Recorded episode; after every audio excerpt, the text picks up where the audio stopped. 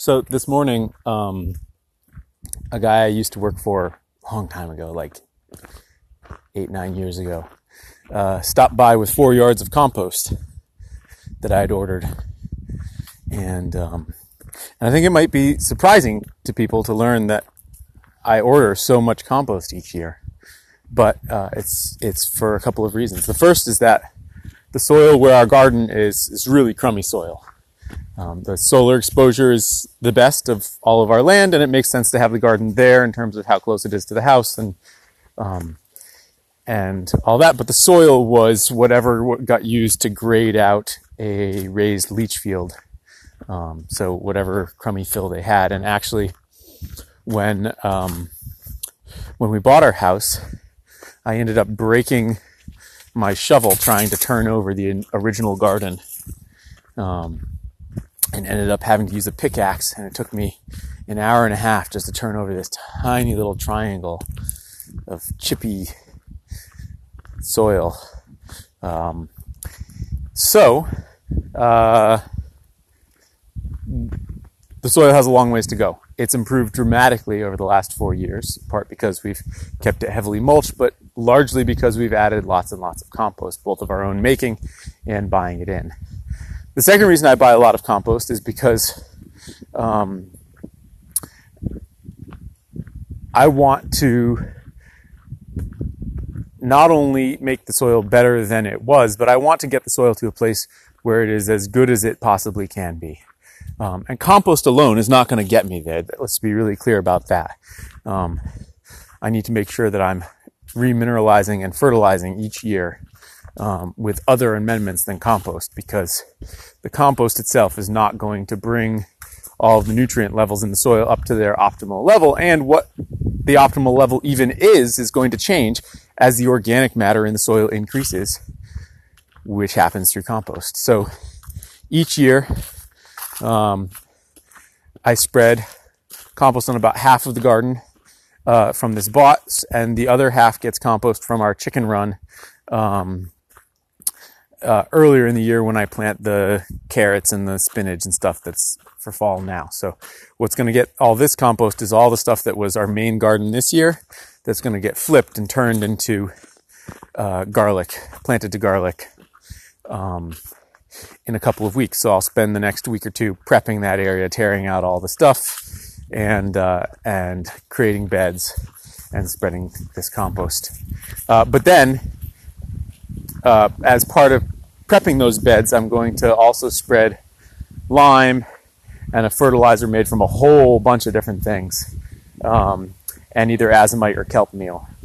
Um, and I'm not going to do it this time because I don't think I have the right kind of wood chips. But when I created the beds for the carrots and the spinach, I also mixed in some ramial chipped wood uh, near the surface, uh, which is just the wood chips from uh, sort of more twiggy parts of the tree um, and leaves, uh, which will get good fungal action going in the in the soil.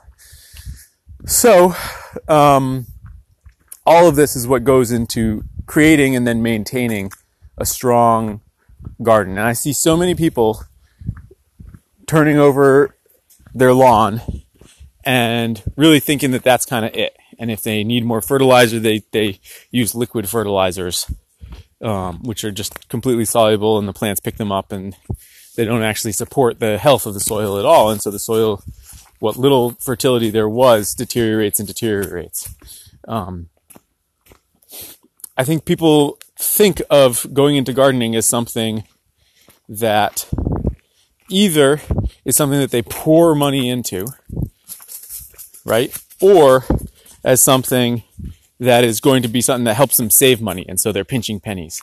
And I think neither approach is particularly helpful. I think it, it pays to be thoughtful about what the economy is that you're creating, but also you have to look far enough in the future that you're paying yourself in the future with your actions today.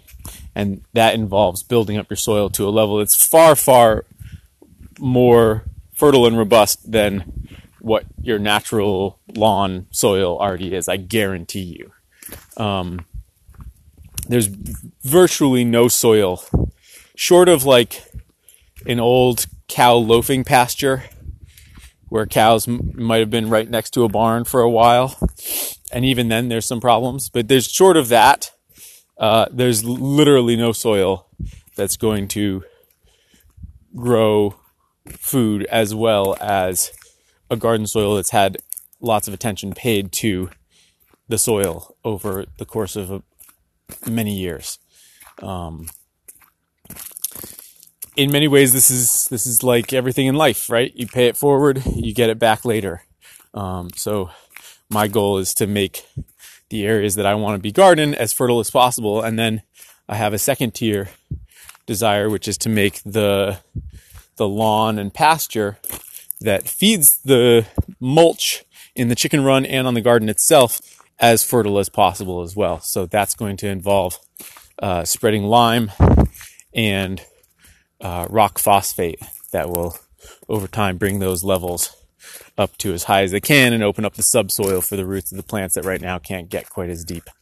Um, and in that way, I'll I will not only be uh, the what am I trying to say? The mulch from from the lawn and from the pasture will be as high in nutrients as as possible as well. So that will feed into a much better quality compost that I'm making or just sort of mulch breaking down in the soil. Uh, that's it. October is the time of big piles of things. I've got a big pile of hay that's waiting to be stacked into an, a proper hay pile once I dig up the dahlias that are in the way. And now I've got a big pile of compost. And I'm about to bring home another big haystack. And it's just a time for having big piles of things and then putting them where they want. And I've got about two more weeks to do a little more work on the house and get the garden squared away and get the chicken coop squared away and just generally sort of get everything tucked in for the winter and prepped so that when the Christmas tree season starts, I don't have to do any of that stuff. Thanks for listening, guys. I'll talk tomorrow.